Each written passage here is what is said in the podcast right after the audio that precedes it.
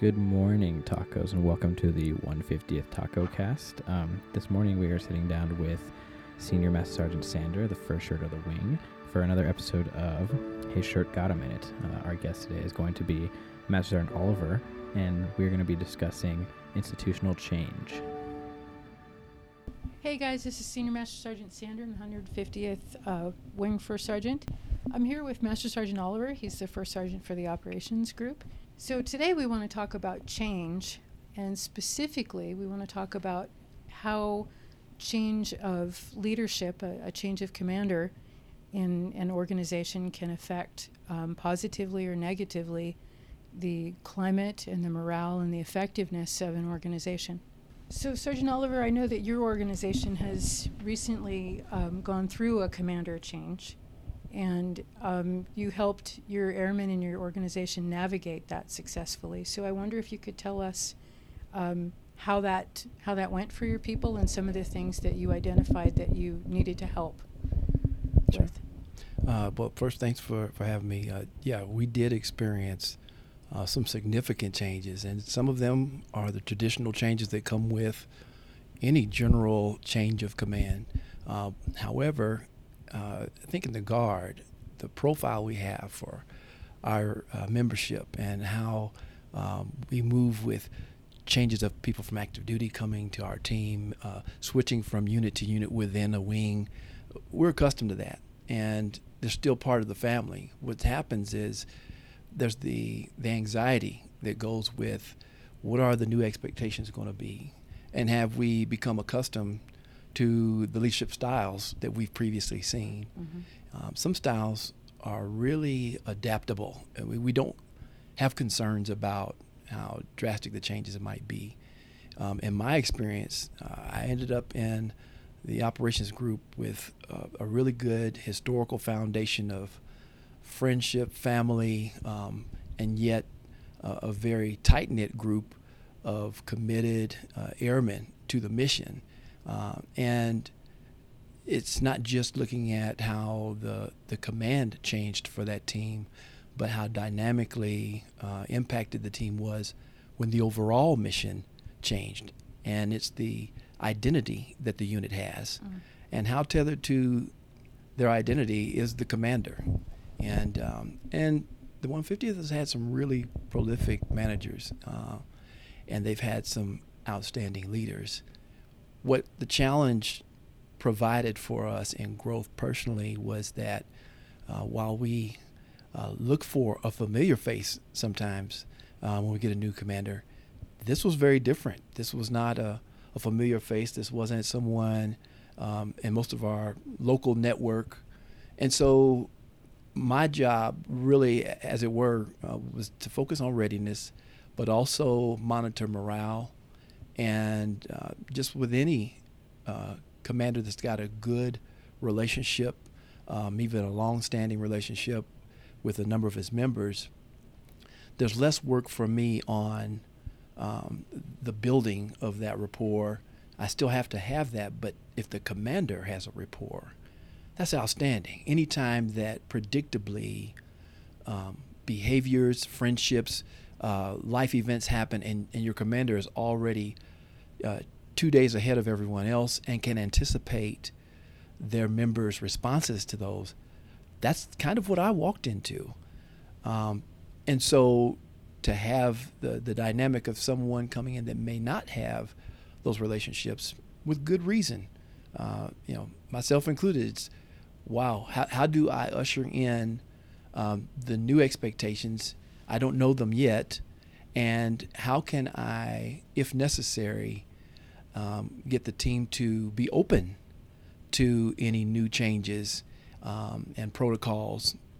And I think what's good is I learned real quick that glass half full, we say if there was ever a moment where we were either lackadaisical or we were complacent, if there was ever a time when we just were comfortable, we knew that it wasn't going to be now. And we know that whenever you change that high on an organization, immediately there's a meeting of expectations, and then the member goes home and says, honey, you won't believe this.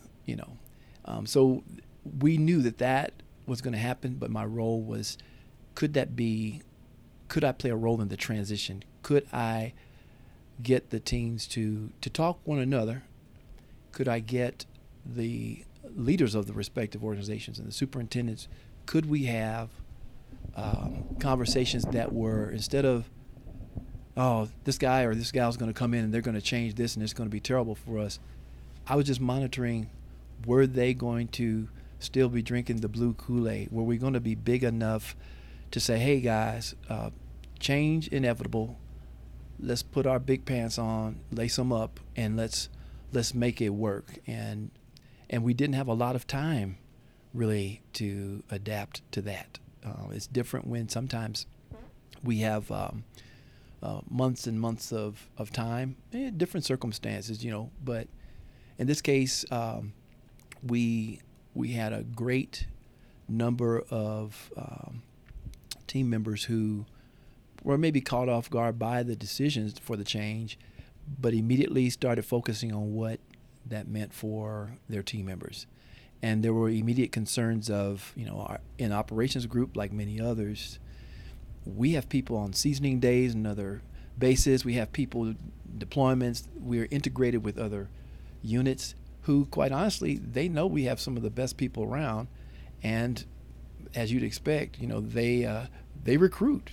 And so an organizational change like this, of this magnitude, meant that we had to be very mindful that it could have a ripple effect, and it not only could affect the member's family, it could affect his or her ability to see their own future, their own professional development, and were there commitments that by reputation warranted that, hey, if I stick around here another 5 or 6 years, I've got an opportunity here. I can maybe, do some really cool things.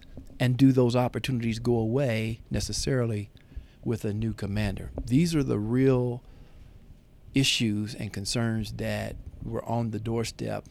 And unsurprisingly, there were some moments where our military bearing was challenged, but I give credit that was only evident because of the impact of the change overall, both positive and negative.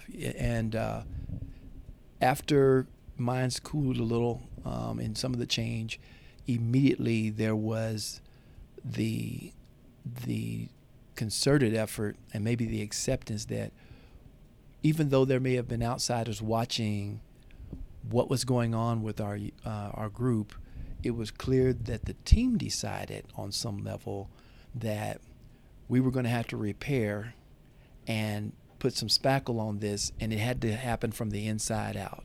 And it was also understood and discussed that for a lot of our junior enlisted and officers, very influenced by watching the responses. We talk about military bearing, it really is where the rubber meets the road and how you respond to questions. And is there groupthink? Are there some people who they don't really have their opinion about a new commander, but we have to safeguard that, hey, give this guy or gal a chance and don't just say these things because your supervisor may have had some concerns about what's going on. So I saw that, and I tried to encourage more of that. Some of it was happening in front of me, some of it was happening away from me, but I became very, very comforted that we at least had the potential to move on beyond it. Now, how did we receive the new commander? I could tell you, our commander didn't have the benefit of, our incoming commander didn't have the benefit of longstanding relationships. And so they did some of the things that we would expect. Here's who I am. I'm not going to change everything overnight, don't worry, but I am going to assess. I am going to be looking at what we do, and more to come. And shortly after that, methodically over the drill, it became apparent there was a plan, and it wasn't, there was no ambiguity about it. The newer commander came with a higher level of organizational impact immediately. That's not to speak to the effectiveness. It's just that it came like a wave. And when it came, we saw the wave. That part wasn't a surprise. But once we sat down and listened to the strategy, we listened to the reasoning, it was good. The biggest part of that was that the new commander, in positive light, knew and expected there would be some resistance or some concerns. But he was very clear that his expectations weren't going to change, but that also he really needed to understand how they were affecting the organization. There were some commitments made on his end, and he needed some commitments on our end. But moving to more of how the organization responded and how it impacted us, it was more stressful. Yes, we did have a couple of months there where I think we started the process of saying how many of us can buy into some new philosophies, and how willing is our new commander to see the bigger picture of how we integrate with the wing and the relationships we have with the wing, or maybe even the lack of relationships we have with the wing. What made it even more challenging is that we had we're in the middle of this TFI, which in and of itself means we have to monitor our relationships with our co-located active duty partners. How is that? And we've had to adapt to, in the middle of work processes, their changes. Someone PCS's has a great relationship with our group commander or squadron commanders, and then they PCS out, and then the next active duty person they're working with maybe has had a previously bad experience with a guard member at some other location, and can we work through those? Those are all the things we're working through simultaneously. So we had several discussions. We got a couple of good meetings from wing leadership, and in concert with the group's superintendents bonding together, I really felt like it made us stronger. Our communication improved. I would tell you that we spent longer hours making sure we're okay. And the commander, as you'd expect, I'm sure most commanders have those moments where they feel alone, and they should in some cases anyway. But at some point, the conversations amongst us away from the commander start to lessen, and they become less aggressive. They become more of, all right, we're going to prevail and we're going to hold the standard irrespective of what's going on. And we just have to either make sure, if you're a team member of ours and you're having a difficult time with this, it's happening. We want you to be on board, and we still need to see 200% of you. But if you know that you can't, respectfully, we understand that. We will help you with that too. It's a harder call, but we had a couple like that too. And as you'd expect, we lost some. We lost some team members, and predictably that was going to happen. But even with some of those losses, there were some new opportunities. There was some new blood. There's some neutrality that we had that we didn't have before. And the positive of it was that in short time, certainly not perfect situation, but in short time, the new commander had established the credibility needed to get the main team members and flight leads right on point. So that part was really good. It took some time, but we got there. So do you think that a change of command in a guard unit is more impactful to the sense of cohesion than it would be in an active duty unit, where they might be more accustomed to personnel rotations? Absolutely. Without question, it can be a game changer. Unlike active duty, where, like you say, we expect those changes, the approach is deal with it. It's short term. It even means that some leaders at the highest of levels I've seen, they make decisions that suggest they won't be here long enough to see the fruits of their labor. We knew right away we were going to feel this short and long term. And I think what we saw was almost a regrowth. It was kind of a pruning. I'll give you an example. We had sometimes our student flight, we have members that are there for a while, and we've always tried to get those team members into the units during drill weekends if time allows, if mission allows. But what I saw in some of our senior NCOs were really pushing the effort to say, this is part of our healing process. It's part of our refortifying. This is our fiber.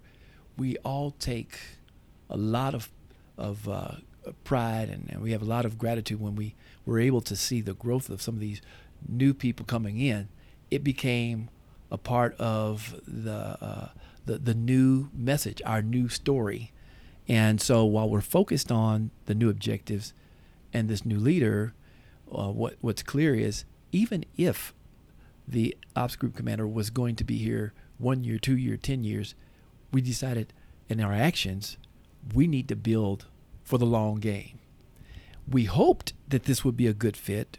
We were ambitious that whatever hurdles were there, we'd all be professional enough to keep flying them hard, to keep building, to training still should be at the same, if not better levels than they were. But there was a preservation of the very core of our team. And I have to believe that that's because it became obvious to us that we're part of the long game. And I've seen that before, but I think it was more evident in what we saw with this new commander. What I keep hearing from you is the unit itself internally decided, we know what our mission is, we know what our standards are, we will as a team be resilient, and we will continue to maintain our standards and meet our mission. So that's almost a positive outcome of what caused some unit anxiety. Would you say that was? I'd agree with that because that wasn't a message we had before. Now, I can't underplay that the previous direction, the previous team, we really can't say anything bad about it. Mm-hmm. It was very effective. I would say, with well over 30 years of military experience, I've seen some really good leaders. I think that I could reasonably say, with general criteria, I can tell the difference between not so much a good or a bad leader, but an effective one. We went from an effective leader to an effective leader. Nice. But the components were different, and the stakes were different. Ultimately, the discussion ongoing about less from healing and group resilience to more of, we know who we are. Let's just go back and raise our banner. Let's remind, even in bigger sport, let's remind the rest of the wing, in case someone forgot, we've always been here, and we're not just putting a bookmark in this because we have a new commander, and it's not because he's just a great commander. We know what our mission is with respect to everyone else, and that identity in place, it was more of just making sure we're taking care of us first. This is the same way that I like to think about my, I have an older sister, and sometimes we get in trouble. And my parents would probably be disappointed if any of us did something we shouldn't have. But the only thing worse than that is showing a lack of teamwork. Better to be punished together, suffer together, than to turn on each other.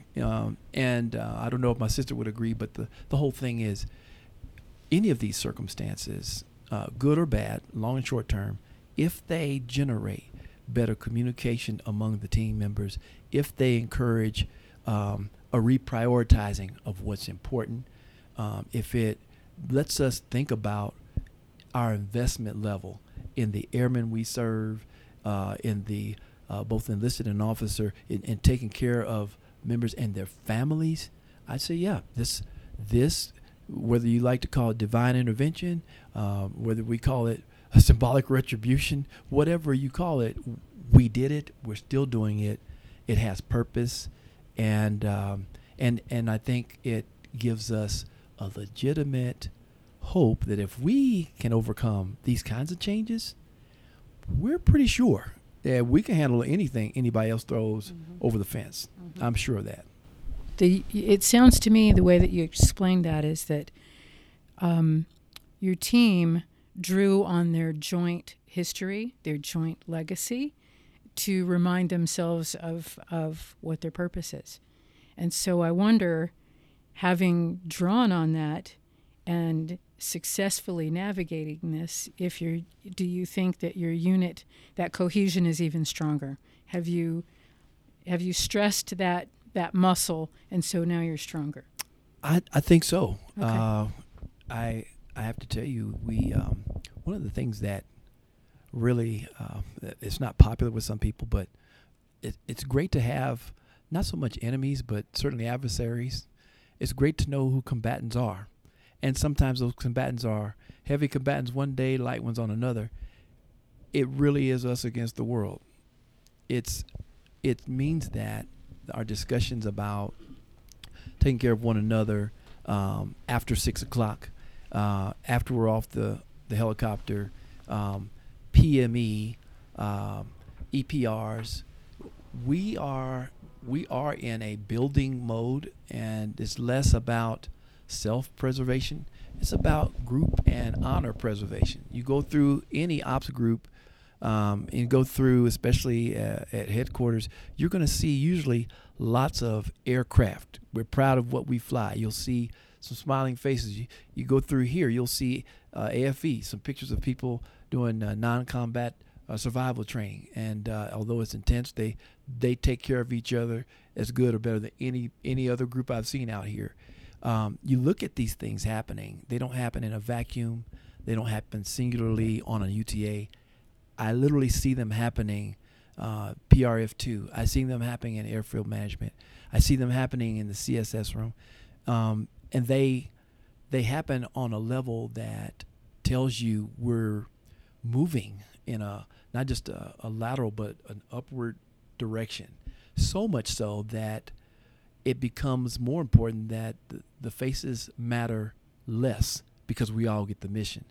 It still means we're connected. It still means that we look forward to seeing each other on drill weekends or even during the week sometimes, but we're at that point where we've got enough momentum, we have enough of a defense, a natural defense against all enemies, foreign and domestic, truly outside of our team. We are willing to extend the olive branch for those who come bearing gifts or bearing good tidings. But realistically, I think the team is, it's not where immaturity, it will be. We're still not done with this, but we are in a place where there's pride. You'll see that some time ago, it's kind of funny, some time ago we had, we wanted to have our own chant. Some of the groups we've had chants before, your regular call and response. And one of the best demonstrations of what needed to happen for part of our move forward was we wanted during an awards presentation to have a chant. But rather than rush it because someone wanted to rush us, we just didn't have it together. And we said, this is ours. We own this. This is something we're going to live with for a while. So it needs to be good. It needs to be reflective of where we are, our impact. And so we had an award ceremony where there were two of us that were being recognized. And it was our own personal inside joke that we didn't have a chant. And some of the other groups felt really good about themselves because they went above and beyond to make sure they had the longest or the loudest. And that was great.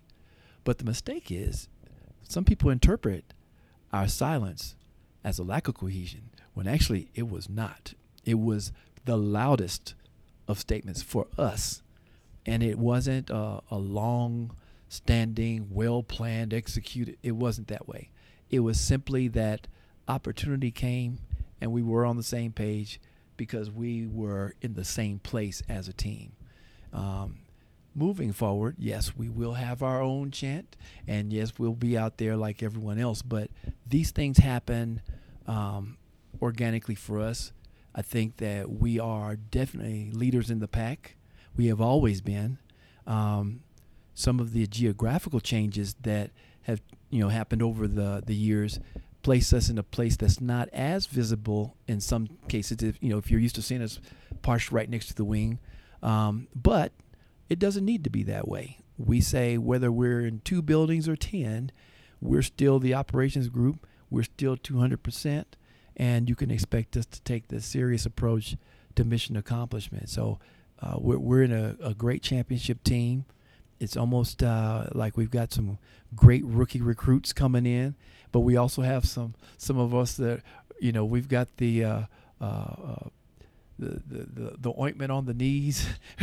We know our time's coming up, and there's a great handoff there, and we see more of the development of this team. But we also say this is more of a relay. This really is a passing of baton within our operations group. And when that time comes, I am most certainly confident that it's going to happen the way it should. I think we've left enough meat on this bone to share with the generations of ops group members to come.